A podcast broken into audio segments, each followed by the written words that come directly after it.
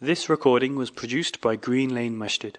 For more information on the activities and services the mosque provides, please visit www.greenlanemasjid.org. ان الحمد لله نحمده ونستعينه ونستغفره ونعوذ بالله من شرور انفسنا ومن سيئات اعمالنا من يهده الله فلا مضل له ومن يضلل فلا هادي له وأشهد أن لا إله إلا الله وحده لا شريك له وأشهد أن محمدا عبد الله ورسوله وصفيه من خلقه وخليله أدى الأمانة وبلغ الرسالة ونصح الأمة وجاهد في الله حق جهاده حتى أتاه اليقين. اللهم اجمعنا به في جنات الفردوس يا أرحم الراحمين. يا أيها الذين آمنوا اتقوا الله حق تقاته. ولا تموتن إلا وأنتم مسلمون. يا أيها الناس اتقوا ربكم الذي خلقكم من نفس واحدة. وخلق منها زوجها وبث منهما رجالا كثيرا ونساء. واتقوا الله الذي تساءلون به والأرحام.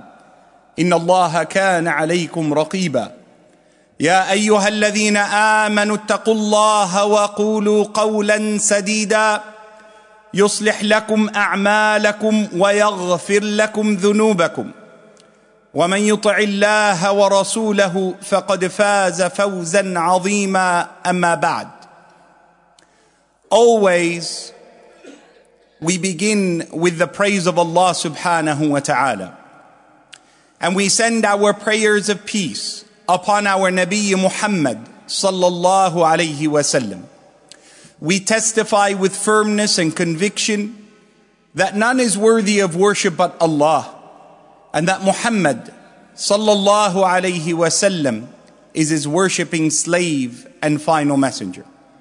I continue to remind myself and you to maintain the taqwa, the fear, the love, and the hope we have for Allah.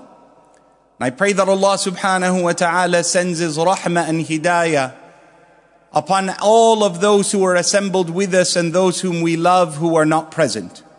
I pray that Allah sends His light into our hearts and our homes, sends His angels of protection to walk amongst us, and makes us from those who are seekers of the love of the Prophet ﷺ by establishing his way of life, his modality, his sunnah in all matters, especially when difficult. Allahumma ameen. The armor of love, the protection of marriage, the necessity of self preservation and self defense is established in the mandate of the Quran in calling us to attachment to our families. Of the final words of advice to the Ummah, the Prophet ﷺ is quoted often in his final days, weeks, and months. In fact, on his farewell sermon, he says, Istawsu bin nisa'i khayra. Treat your women well. Bring your families together. And the Prophet ﷺ is one whose life mission as a messenger is brought together by the embrace he received at the beginning of Risala from his loving wife Khadija radiallahu anha where he returned with the wahy of Iqra Bismi Rabbika alladhi khalaq into her embracing arms Zammiluni, Zammiluni cover me shroud me contain me in your warmth O Khadija radiallahu anha wa ardaha to the final moments of the life of the Prophet sallallahu alaihi wasallam as he laid in the hujra of Aisha his wife with his, less, his head resting upon her neck and chest that in that final moment in that final embrace from Khadija radiallahu anha to the final embrace of Aisha radiallahu anha, you see the totality of the Messenger Muhammad sallallahu alayhi wasallam. Allah subhanahu wa ta'ala says, وَلِبَاسُ التَّقْوَى ذَلِكَ خَيْرٌ The garments of piety, the clothing, the armor of containment, that is where you will find your nearness and richness and righteousness in your relationship with Allah subhanahu wa ta'ala. But I want you to take that word, libas, the intimacy of libas, garments. It's not just in the Arabic language. It doesn't just mean what you wear externally as a protection from the sun or the heat or the cold. It's not just a mark of purity. It's not just a mark of beautification. It's not just something that is intimate, that is nearest to your skin in a way that no one else approaches. It's not just that the clothing you wear marks you from a distance, whether you are regal, important or not. It's not just that what you wear must be tailored and fitting and appropriate in color, shape, size, texture. But Allah subhanahu wa ta'ala uses that same word by saying, هن لباس لكم وأنتم لباس لهن. they, your wives, are those beautifying garments, armored garments, libasul harb, dignified garments, resembling garments. And you must be the same in equity to them. My discussion with you today, my dear brothers and sisters, is a necessary discussion. The trauma that is initially inflicted upon mankind by the shaitan in his greatest hope is to separate between husbands and wives. In the hadith of Imam Muslim that I abbreviate for you in English, the shaitan brings closest to him one of his unseen demonic forces who he raises up and says, sit next to me. You are the one who has accomplished the mission. He's the one who says, I kept behind this man and this woman in their bickering, in their argumentation, in their raised voices, in their insult, hatta until I separated between them. Allah subhanahu wa ta'ala, in fact, in the Quran, He says to us, that the shaitan wants to remove our garments from us. Not the garments that you and I wear here. But Allah subhanahu wa ta'ala says, Ya bani Adam, O mankind, be careful. Don't let the shaitan deceive you and remove from you the garments that you have adorned yourself. Adam alayhi salam, as a consequence of his sin and disobeying Allah, was separated from his wife for a section and a period of time.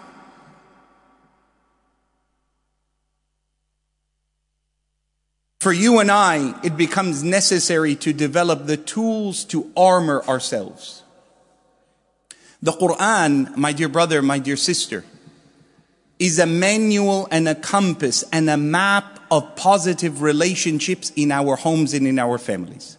Whenever Allah subhanahu wa ta'ala wants to teach us something complex that is necessary and it doesn't matter in which era in humanity, before the time of the Prophet ﷺ or in the times we live in today or into the very distant future if Allah gives that qadr.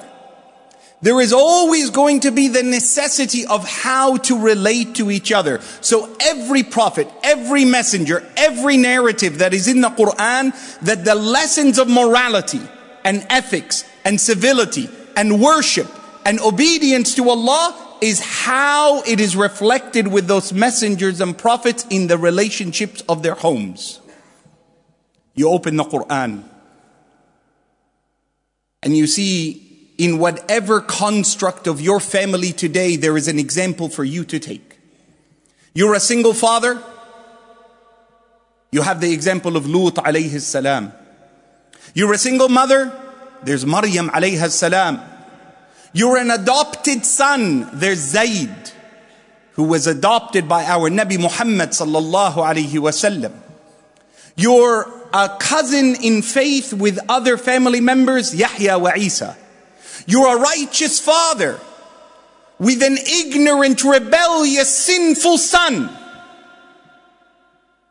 ونادى نوح ابنه يا بني Oh my beloved son, come back. You are a righteous woman under the back-breaking tyranny of a wretched man. وآسية وامرأة فرعون إذ قالت رب ابن لي عندك بيتا في الجنة Asiya would invoke her Lord in the darkness of the night. O Allah, build for me an abode in the heights of paradise. ونجني من فرعون and save me from the ignorance and the evil and the transgression of Pharaoh. You're a righteous man who's been tested by a rebellious woman. Allah gives the example to the kuffar by mentioning the name of a prophet of Allah who is tested. Allah subhanahu wa ta'ala says in Surah Al-Tahrim, the example للذين كفروا امرأة نوح وامرأة لوط the example of rebellion and ingratitude to Allah is in the example of the wives of Noah and Lut كان تحت عبدين من عبادنا صالحين they were in the custody of righteous obedient servants of God فخانتاهما but that did not disturb them or dissuade them or stop them from turning away from the path of Allah you're a righteous brother.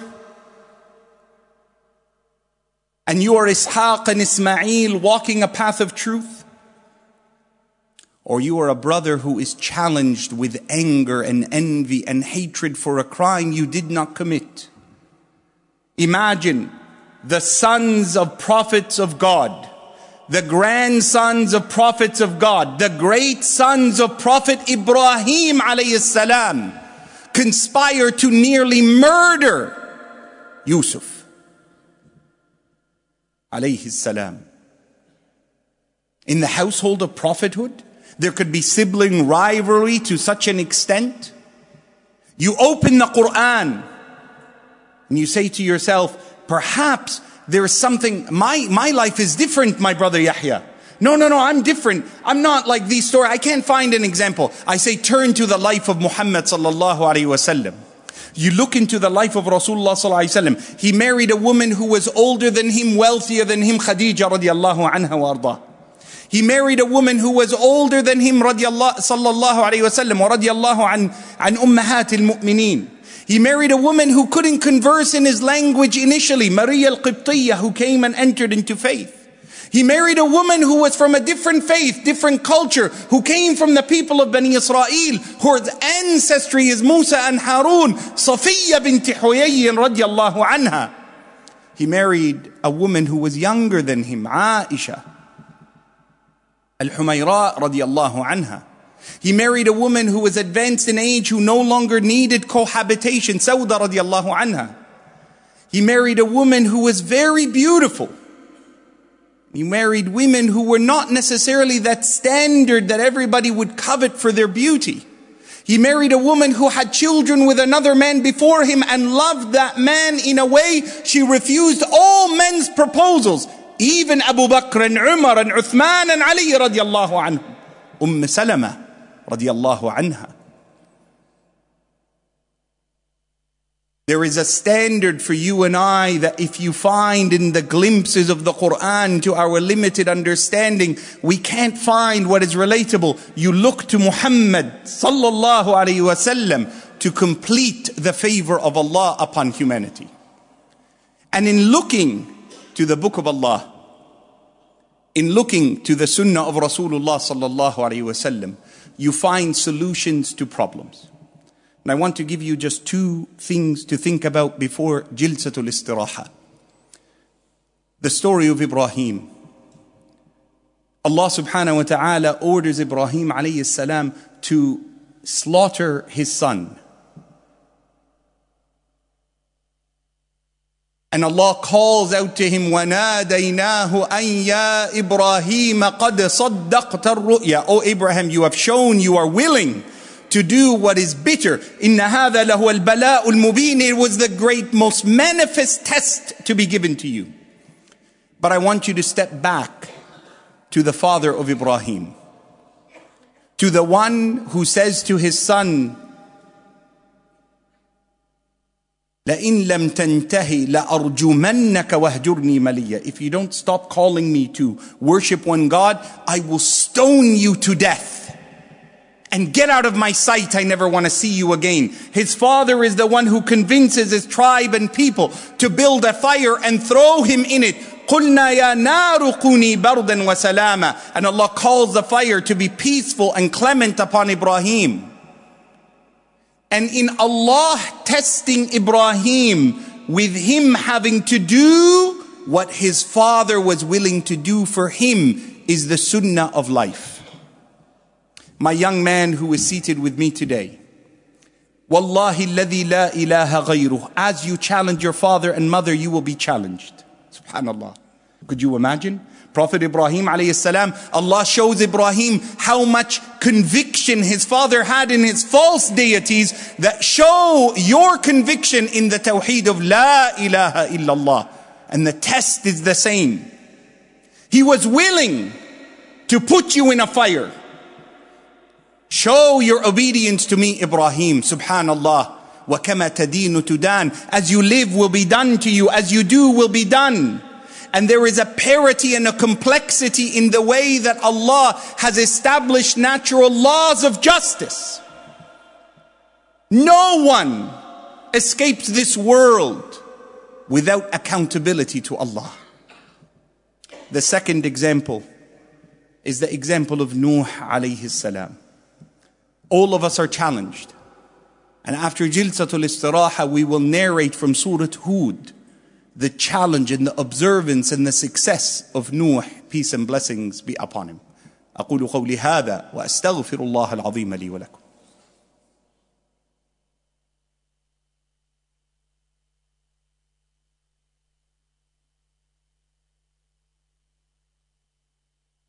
الحمد لله وحده والصلاة والسلام على من لا نبي بعده محمد ابن عبد الله عليه أفضل الصلاة وأتم التسليم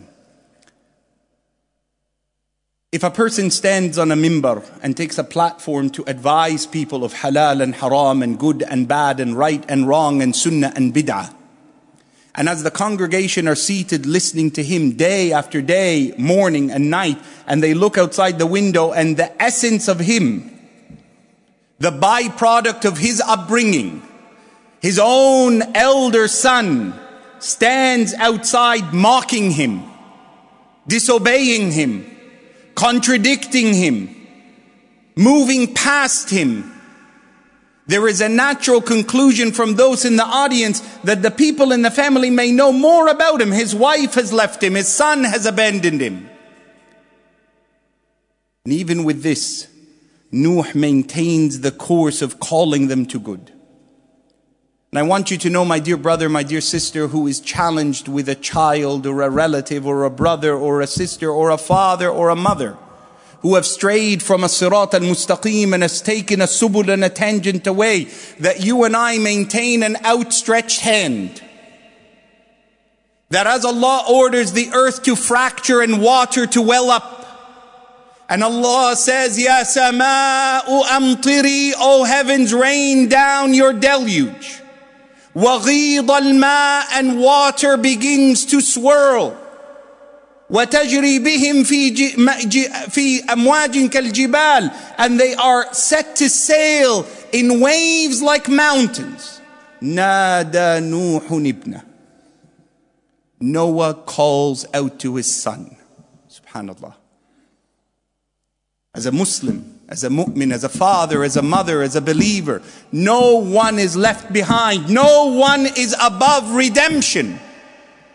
There is always an arm that is holding on. Come back. Ya bunay.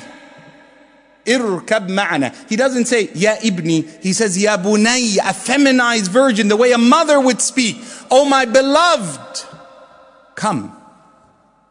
come on the condition of redemption, repentance. We don't change the haram to halal. We don't overlook the crime to sub, uh, substantiate it as truth. يا بني اركب معنا ولا تكن مع الكافرين and do not remain upon a path of ingratitude and disbelief to your maker. Even in that moment, his son continues to rebel. He's calling him. The ship is being overwhelmed with waves and he will not let go. His father will not let go until the very end. Until there is nothing left. And his son breaks free and says, Sa'awi ila jabal. I don't need you. I will run up this mountain. My mind will save me. I don't need the spirit and the heart.